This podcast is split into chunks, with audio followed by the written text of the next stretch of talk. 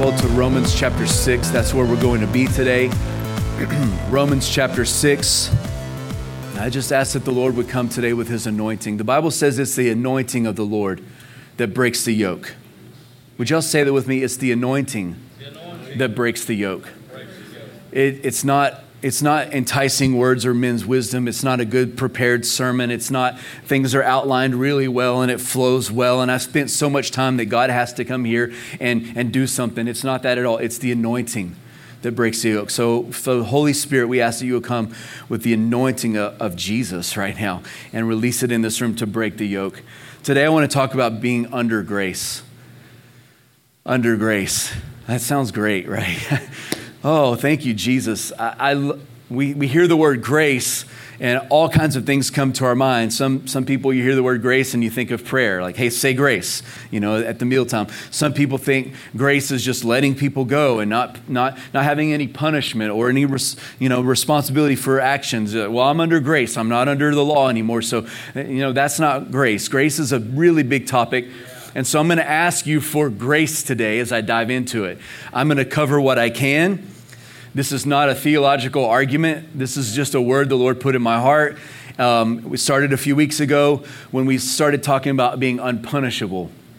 And I'm, I'm, glad all the books that we had, you've taken them. I hope you're reading it. I hope it's doing something in your life. It's a life changing book. So if you don't have it, see me. We'll get you a book, Unpunishable by Danny Silk. And because of Jesus, we're unpunishable. Like my Pentecostal brain, my Assembly of God tattooed rear end brain hears that, and I think, wait a second, I can be punished. Like there, there, there is a hell, right? Yeah, there is a hell, and I can choose to go there, but it's not His punishment that sends me there. It's my choice. Yeah, come on. Because Jesus paid for all of it at the cross. Come on. You're like, well, what about this thing? Yep, even that thing. What about that thing I haven't even done yet? Yep, that too. What about the thing I do on purpose? Yep, even that. Yeah. He paid for it. The penalty, the, the, the, the sentence for my crimes has been paid in full at the cross. And that kind of messes with us, right? Uh, so let's dive in. I know it's a big topic. We're going to dive into this. So if you'll join me, this is Romans chapter 6, verse 14. And it says, For sin shall not have dominion over you. Everyone say dominion. For sin shall not have dominion over you, for you are not under law, but are under grace. Let's all read that out loud. For sin shall not have dominion over you, for you are not under law, but are under grace. Now, if you really want a great big picture of this story, you need to read the whole book of Romans from the beginning to the end. It's the story of what grace looks like, what the purpose of the law was Paul even says that the law was added so that sin would increase. the law was put in place to reveal to us how many sins we were actually committing and didn't know it. How many ways we were missing the path of God and were unaware of it. So the law was brought in to say, hey guys, I'm in love with you. That's not going to change, but you're missing the path towards righteousness. So here are all the ways that you need to live that path. And it became a weight. It's impossible to live according to the law. Did you know that the Bible says that if I decide that I'm going to live by the law of God, good luck. Yeah. If I decide, hey, I'm Jared, I'm really strong, I'm disciplined, I can, I can discipline my flesh and I'm going to do all the law. If I decide to live that way and I break even one of them, then I'm guilty of all of it. Because I've chosen to be under the law and not under grace. And under the law, if you break one, you're guilty of all. But Jesus came and paid the full price on the cross so that even if I'm guilty of one, He's paid for it and I stay in relationship with Him. Then He's paid for it. There is a place of grace for me to come. And grace doesn't mean He just sweeps it under the rug because the, the behavior, the thing that I did is a problem. Yeah. It has wages that comes with it. And he wants to deal with that once and for all. And so Paul teaches this whole concept of the law came, but thanks be to God who sent Jesus Christ, who, who quenched the appetite of the law. See, the law demanded for someone to be punished. Yeah. And so they offered sacrifices Constantly, they would offer these offerings and sacrifices before God to say, Hey, please forgive us for all of the sins that we've committed, and the ones we knew about and the ones we didn't know about. And here's our sacrifice of offering to you to forgive us for the sins of our past year. And then they would go another year and commit all kinds of sins. And then they would go and offer these sacrifices to say, Please don't hold those things against us until it just was like paying the, the minimum balance on our credit card. We're okay for now, but man, the, the balance was building. And that's the way it was under the law. But Paul says, Thank you that Jesus came and was the perfect sacrifice, and he once and for all, the spotless lamb. If Jesus sinned, this wouldn't have worked. If Jesus failed the mission, none of this would have worked, but Jesus nailed it. He crushed it. And because Jesus was spotless and was a perfect man, without sin, without guile, without fault, without any deception in him. When he was sacrificed, he quenched the full appetite of the law once and for all. He was the perfect sacrifice. And so now he instituted a new law. It's not the law of, of the commandments, the 500 and something commandments of God. It was now the law of grace. And we are not under the old law, we are under grace. Amen? So let's give a quick definition of grace. I usually say it, grace is the empowering presence of God. That's true. I wanted to make it a little bit more clear. Grace is the living, personal presence of God, which empowers us to be righteous as He is righteous. So, grace is the breath of God, the presence of God, the Ruach, right? Remember, Yahweh. The, oh, that still gets me, man. The breath of God living inside of me, that it's His presence that gives me life that animates me, that empowers me to do righteous things, to be righteous because He's righteous, not because of me. Because remember, if I decide that I'm going to be righteous by doing all of the law, then I'm under a really heavy burden that's impossible. But if I come to Jesus and I say, You are the Savior of the world, you are my Lord, I surrender my life to Him, now I am living under the law of grace, and His grace empowers me to do what I couldn't do before. And what I couldn't do before was have dominion over sin. We can go back to our verse. Sin shall not have dominion over you. There is a way that we can live that sin has dominion over us, and it's living outside of grace. If I try to live the Christian lifestyle, and I love how Shagun said it, I don't like, I, am with you. I don't like being called a Christian because it has a, a corporate system built around it. But a follower of Christ means something completely different. A disciple, that means something completely different. But Christianity has built this thing, right? And it's and it's corrupted this whole system, right? But Jesus wants to come and bring real grace to us where, where we are not under the dominion of the system anymore. But we are under the dominion of his kingdom. Sin shall not have dominion over you. For we are not under the law, we are under grace. And grace is the living, personal presence of God, which empowers us to be righteous as He is righteous. So we need to define righteousness. It's a big word.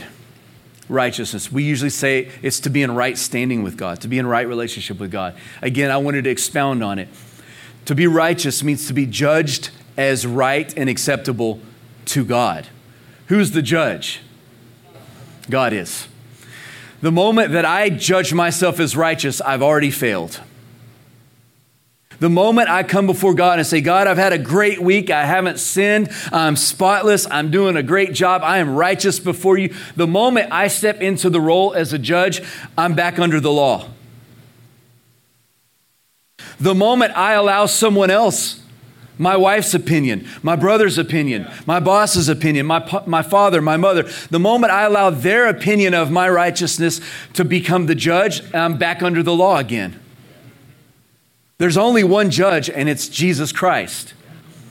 And so to be righteous is to be judged right and acceptable by Him not because of what I can do or what I have done, but because Jesus paid a price once and for all. And if I am in Christ, I am a new creation.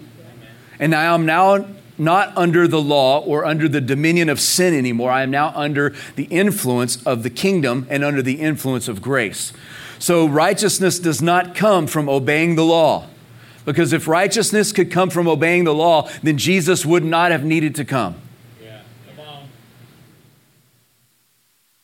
But it can't come through the law. So Jesus had to come to show us the way. It, and so righteousness cannot come from the law. It can only come through relationship with Jesus as the Savior. It's critical. We say it all the time. We've said it so much that it's lost its meaning. This is a relationship, it's not a religion. We are not part of a religion. We didn't join a club. We didn't join this club of Christianity or this club called the church. We didn't do that. We entered into a relationship with a man named Jesus who loves us. And his love compels us to live certain ways. But I didn't join a club to check the boxes to say, yeah, I'm in the club because I do these things. I, I'm in the club because I'm, I have the same father as the people in the club. And we've, we've lost the art of relationship. And we've corporate, we made it corporate, and we've made it, um, we've put it back on stone again instead of living and personal. But how many have noticed that Jesus isn't like stone? He's a personally present Savior. How many have realized that? Like he's a friend. Like he doesn't just drop the rock of the law on top of me. He talks to me like a friend would talk to me. How many have had that happen? That Jesus talks to you personally in your language too.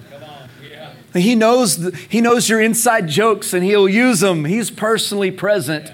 He's so relational. We're watching the, the, the, Chosen. If you haven't watched it, watch it. But I love the way they portray Jesus as just this personal, loving, gentle Savior. It's beautiful. I cry the whole, the whole show. I'm like, they, they, they nailed it. No one's ever nailed it before. This show nailed it. it's so beautiful. And you see early on when, when, when Mary is changed, Mary Magdalene, who had the demons, when she's changed, you see the countenance change because she looks like Jesus now. And there's just this whole thing where she's fallen in love with Jesus. And so she didn't even know why they're going to uphold the Shabbat and the Sabbath because they haven't done it in a long time. But all of a sudden, Jesus meets her and she falls in love with this man named Jesus. And now she's wanting to, to honor the Sabbath all of a sudden. Not because he told her to or made a rule, but because he's personal and he loved her and he called her by her real name. Yeah. This is who we've fallen in love with. I didn't fall in love with the church. Yeah, come on. I love the church, but I didn't, I, I didn't fall in love with the church. You, you love the church, right? But you didn't fall in love with the church. You fell in love with a man named Jesus who paid for all of our sins, who, who showed us that through him we can have dominion over sin and we can live under grace. It only comes through this relationship. There is no other way for us to be free. Amen? Grace frees us from the oppression of the law. It's just true. Grace frees us from the oppression, the oppression and the oppressive nature of the law.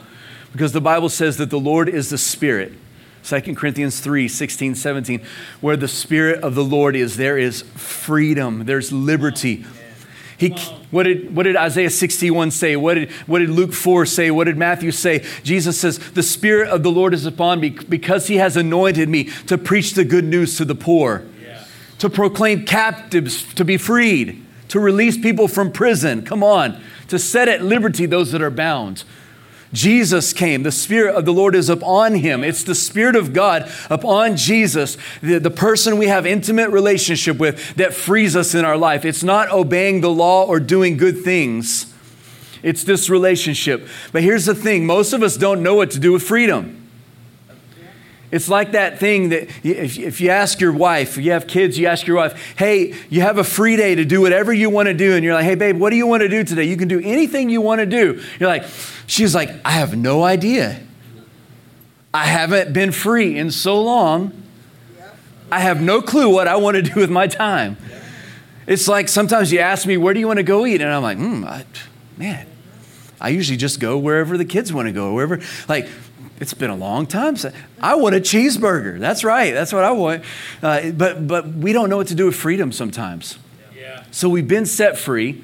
We've been removed out from out under the weight of the law, out, out from under the oppression of the law, and we've been put in Jesus. And we say, I've been put in Jesus. Oh, that's the key to all of this. I have been put in Christ under grace, right? And now I'm free to do whatever I want. And that's where we trip up. If we get past this whole first few moments and we get to this point, like, okay, you're right. You've, you've, you've convinced me. I believe it. I'm free. Now what? Now what? And then this is where, over time, uh, uh, this is why Paul had to write this. Now, I want to go here before I, I jump ahead. And if you continue Romans 6 and you go to verse 15 and 16, and I use the passion here because I, I enjoy the way he words it here. He says, So what should we do then? Now that we're free, now that we're no longer under the law, we're, we no longer are under the dominion of sin, we are now under grace. What should we do? And he's like, Should we sin to our heart's content since there's no law to condemn us anymore? He's like, What a horrible, what a terrible thought. Miss the whole point if that's what we do. Don't you realize that grace frees you to choose your own master? See, he's saying you once were under the dominion of a taskmaster, either sin or the law. Everyone, listen to this. As much as we like to think that we can be our own ruler, we can never be our own ruler. We have to have a ruler over our life. Like, that doesn't really make sense. And it sounds counterintuitive, but I know it's true. Because if I don't have Jesus as my ruler, then I have something else as my ruler. Either I will have the religious law or I will have sin, but something will be influencing yeah. my life. Yeah. I have to have a ruler. And what he's saying is like, don't you know that because you've been removed from the dominion of sin, and under the weight of the law, the other two rulers, and you've been put under this new one, you get to decide who rules your life. You get to choose. Whew. He says, but choose carefully. Because for you surrender yourself to become a servant or bound to the one you choose to obey. He's saying now you're free to choose. You can obey God, you can obey the law, dangerous, or you can obey sin. But here's what happens if you obey, whoever you obey becomes your master. If you choose to love sin, it will become your master. And it will, it will own you and reward you with death. Woo, does not sound like a good deal. But, last verse there, but if you choose to love and obey God, He will lead you into perfect righteousness. I get the reward that Jesus deserves by being in Christ simply by loving Him. Everyone say, loving Him and obeying Him. You see, the, the order has to go love and obey. It can't go, it can't go obey into love. What we've tried to do in the church is we have tried to get people to obey themselves into loving God. And it just doesn't work. It's upside down. We can't discipline ourselves into loving God. We need to fall in love with Him. That's why our services need to be saturated with His presence because when He comes into a room, everyone wants Jesus to be their king. When we really meet Him, everyone wants Jesus as king. No one wants some other king when they meet Jesus. He's the best. Why would I want second best, third best? He's the best. And so we have to have this love first before we can obey. It's really important. Because the deception comes in.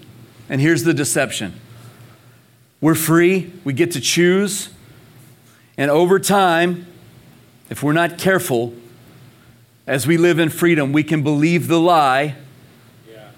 that we're free because we're following the rules. Yeah. Come on. Oh. Yeah. It's the Galatians 5:1. Who you foolish Galatians, who bewitched you? After starting in the spirit, you are now trying to complete your salvation in the flesh? Why would you make yourself suffer for that when Jesus already suffered? That's what Paul's saying. Jesus already suffered for your freedom. Why would you put this new yoke back on you again? It's because we don't know what to do with freedom. Because the freedom comes from our love, and now there's an obey part that comes with it. But we deceive ourselves in thinking that my obedience is what causes my righteousness, but it's not, it's my love. Yeah. It's my love that causes righteousness to be built inside of me. My love compels me to act righteously, to love righteousness, but it's only love that can help me obey. It's impossible for me to obey if I don't love. Yeah. Man.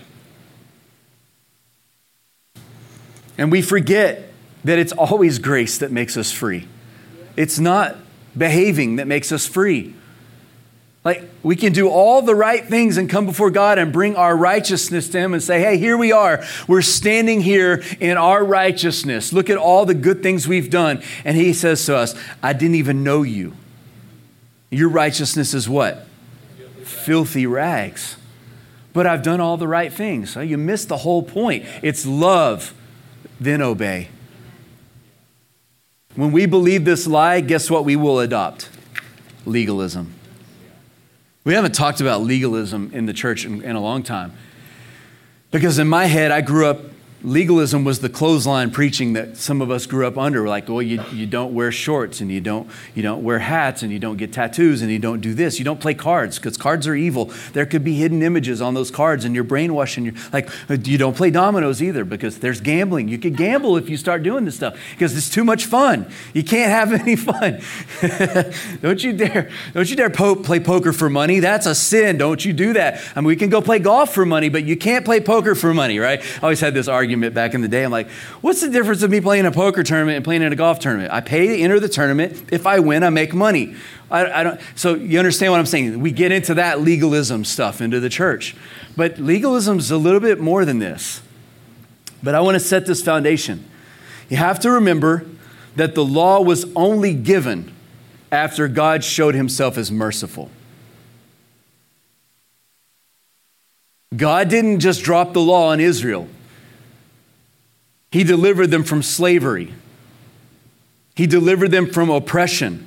He delivered them from their enemies. And only after he promised to make them a nation with their own land, come on, only after that did he bring them the law. See, Israel's response to his mercy, to him leading them out of bondage and out of slavery, was wow, God is amazing. They sang songs about it.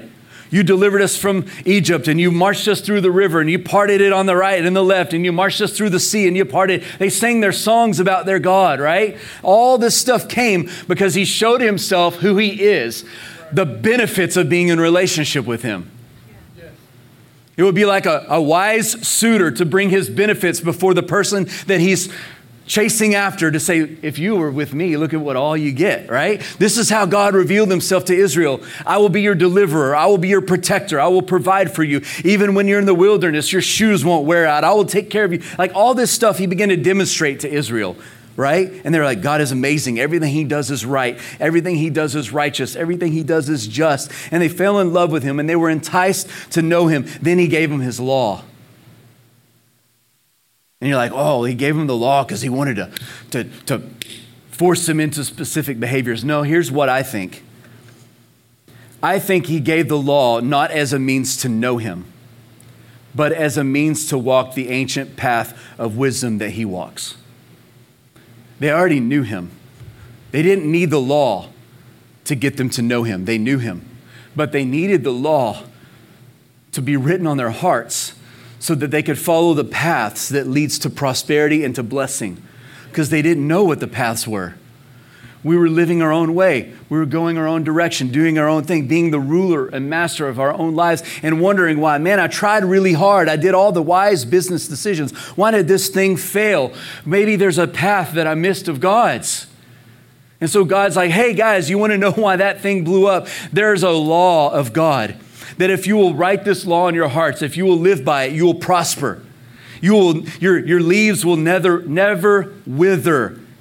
Come on, they will always produce fruit. You'll be planted by the river if you follow this law. If you meditate on it day and night, it will be strength to your bones. It will protect your children. Like, but we love you, God. He's like, here, listen to me. If you'll follow this way, listen, O Israel, the Lord our God is one. Follow me. Love me with all of your heart, with all of your soul, with all your strength. That's the greatest commandment to love, not to do these things. But from love, there are ancient paths that are the wisdom of God that are written down as laws. And what God is saying is that if you live this way, there is a reward at the end of it because this is the path that I walk. So Israel looked at God and thought, man, God is so amazing. He's so awesome. What makes him so awesome? They begin to wonder, what makes him so amazing? So God says, here's the way I live. Here's my law. Not here's a law to put on you as oppression, but here's the way that I live. And if you will love me and live these paths, things will go well for you. Huh. But it's always love first. Everyone following? What we do and what we have done, and what Israel even did over time, huh, was that they thought we could shortcut it. Yeah. I can just do it my way, and, and because I'm under grace or because I'm, I, know, I know Him, then I'm going to be okay. And, and, and it doesn't work like that because I need a Savior. Amen? Everyone say, I need a Savior. And so we dangerously fall into this trap. If we don't live in freedom as believers, if we don't exercise that freedom over time, we will exercise legalism. I think I'm convinced of this. About a year or two ago, the Lord began to tell me the church is going, like talking about our church, is going to step into freedom that we never imagined. Like the, a lightness, a weighty, uh, where the weightiness that we've been carrying will be lifted off of us and we'll be light and that we will run fast, that there will be a grace that comes upon the house and that we'll be free. And all those triggers that we built into our brain, all those legalistic triggers that kept us from being any fun, yeah. that became oppressive, all those things were going to be put in their proper light. And I began to think about this, and I, am like, you know what? You're right. Of course, he's right. And here's what I, again, I've come to this conclusion. If I don't exercise my freedom, I will fall back into legalism.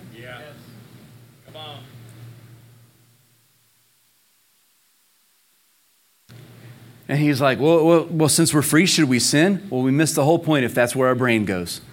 We need to, we need to get that thought out and replace it. If my thinking is, well, if I'm free and I'm under grace and there's no penalty for, the, then I can just do whatever I want. Yeah, that's true. I can do whatever I want. But if it's not the ancient path of God, there's a bad consequence at the end of the path. Period. Fact. But if I don't exercise my freedom and find out what freedom is, then I'm missing the whole point of Christianity. Paul said to them, he says, It is for freedom that Christ set you free. Like, he set you free not to get you back to zero, he set you free for you to run forward in freedom. This is my word to you today. You have been set free to experiment with your freedom. You're like, well, that sounds dangerous. That's because our brain goes with what can I get away with? Well, what can I do that I used to think was wrong that I can try now? But that's not God's thinking. That's not God's thinking. Because He says here, don't use your freedom to serve yourself. Don't use your freedom to fulfill the desires of the flesh. It teaches us clearly here, but He desperately wants us to try our freedom out. Like, we don't know what we're capable of unless we go for it. We tell our kids in soccer practice whenever you're in drills, try stuff you would never try in the game. Try it. Man, who knows? You may get so good at it, you can bring it into the game. Just try it. You never know. There's, I, you'll never get in trouble in training for trying some crazy move because you're trying something you've never done before. Try it. You may find out you're actually capable of doing it. And what happens if you pull that thing off in a game? Not only are you going to, like, everyone's going to be, like, in awe of what you just did, but you never get there if you don't try it in training. Try it. Well, what, what am I talking about? Try to prophesy. Try to do the things Jesus did Try to heal the sick. Like, I can't heal the sick. You're right. But he told us to heal the sick. Yeah. I can't heal the sick. Absolutely, that's true. But Jesus said to heal the sick. He told us. He told us to do it, but we can't do it. Absolutely, that's the, that's the lesson. I can't do it, but if I'm in Christ, I can do all things. Yeah, so try to heal the sick. I love how my wife goes for it in public places. I'm, I'm the person, when I'm in a meeting or I'm in private, like, just leave me alone, don't talk to me. We're in a, a, a meeting for kindergarten and we're meeting new parents and, and this lady behind us she introduces herself and, and she starts to talk to us and she tells us this horrible story that they're going through pay rj you heard that oh, yeah, yeah. rough dude okay we'll talk more anyway there's this contractor in, in Arlington that was trying to sue the AISD saying that they owed him money, blah, blah, blah, blah. So you see these signs all over Arlington. It says pay RJ. And I'm like, what is that? This has been going on for like two or three years pay RJ. What is this going on? And so you almost like, yeah, pay RJ. Give him his money, somebody, right? Or her. I don't know if it's a man or woman, but give them their money. Give them, give RJ their money. And then you start researching, and you're like, RJ might be a little shady. don't pay RJ. He's, so basically, these people bought a house in, in our neighborhood, which we didn't know, and paid RJ. And RJ ran off with the money and a lot of people's money and signed and filed bankruptcy. And so they've had a house in our neighborhood since like October, and it's not finished. A beautiful house, and it's not finished. And she's like, We don't know what to do. Like, we're, we're living in an Airbnb. And Mandy's like, I'm like, Man, we'll pray for you. I'm such a good pastor. We're going to pray for you later. Uh, forget this, but I will, we're going to pray. And Mandy's like, No, we're going to pray right now. I'm like, That's right. We're going to pray right now. so we're at this. So she's like, babe, pray. I'm like, and then and then I'm activated. Like once I get past my stupid, selfish brain, I'm activated. Like, absolutely, God, this is an injustice, you know? And so we pray for this lady. And I, I love that Mandy's like, let's experiment with our freedom. We carry Jesus. We carry solutions. And when we prophesied with this lady, we made we pr- prayed things and prophesied things that we hope the Lord comes through because we really felt him in the moment. Like God, you're going to bring back. This is going to happen fast. You're going to turn this around. And we, we're practicing this stuff. She tells me last night, "Hey, we're going to go for it. We're going to have a, a chili cook-off in the in the neighborhood." I'm like, "What?" we're going to invite people. What? What? are We? She's like, yeah, we're going to invite all the neighbors over. We're going to have a chili cook-off, and we're going to let them know who we are. Like, I love that. Mandy's like, oh, freedom. Let's run for it. I'm the opposite end of it. I'm legalistic. Like, oh, let's just let's restrict ourselves. And God's saying, you know, be free. Go for it. So let's look real quick. I'm going to do this quickly. Legalism. It's the idea that I can earn salvation by doing good works by living certain disciplines, by possessing certain behaviors, or obeying the law. Whew. That's legalism. It is also the belief that Christians should not engage in social practices perceived as contrary to a Christian witness. And we use Christian there because it's the club Christian, because different churches have different rules. So, like in this church, it may be great for you to dance and shout, and I'm just using an easy a non threatening example. But you may go down the street to another church and you may want to dance and shout, and they're like, yeah, we don't do that here. We're in our Christian circle. Right? So there's this legalism like, okay, you're free to do it in some places, but not in this place.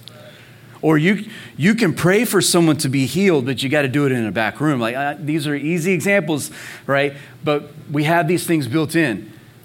We are good because of what we do not do. Legalism is I am good because of what I choose not to do, what I deprive myself of. That makes me righteous, and that's not godly at all. Legalism is adding our own rules to God's rules and treating them as if they're His law. And then we hold others to our interpretation of His law. In other words, we act like we're the judge. And here's the last one that gets me, just nails me.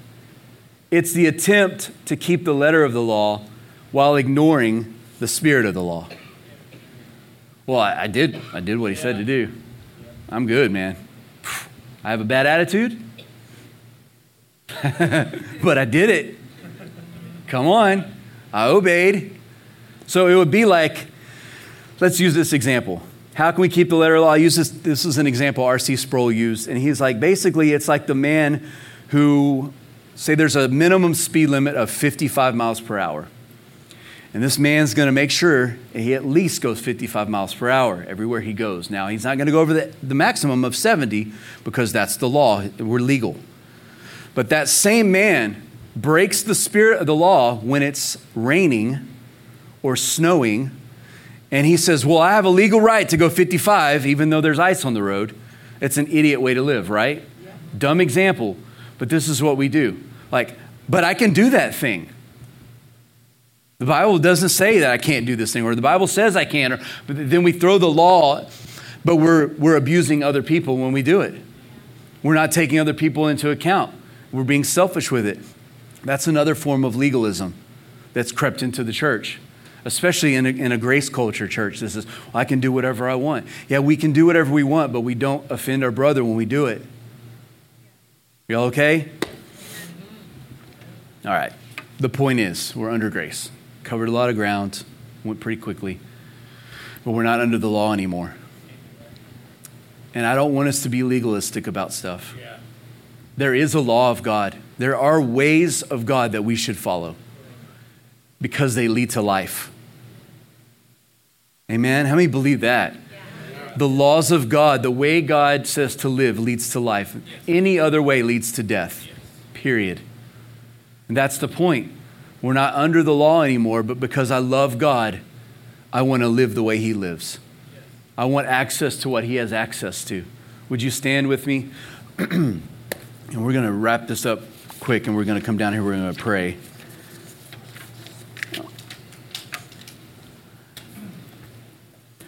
See, one of the great the goals, I'm going to finish with this statement. One of the goals of grace is to make murky waters clear. Grace wants to make things that are unclear clear. One of the goals of legalism is to make clear things murky. Legalism makes things that should be obviously clear, we make it confusing. Why? So that we can be in power, we can be the judge. So, God, we come to you right now. We ask that your Holy Spirit would speak to our hearts.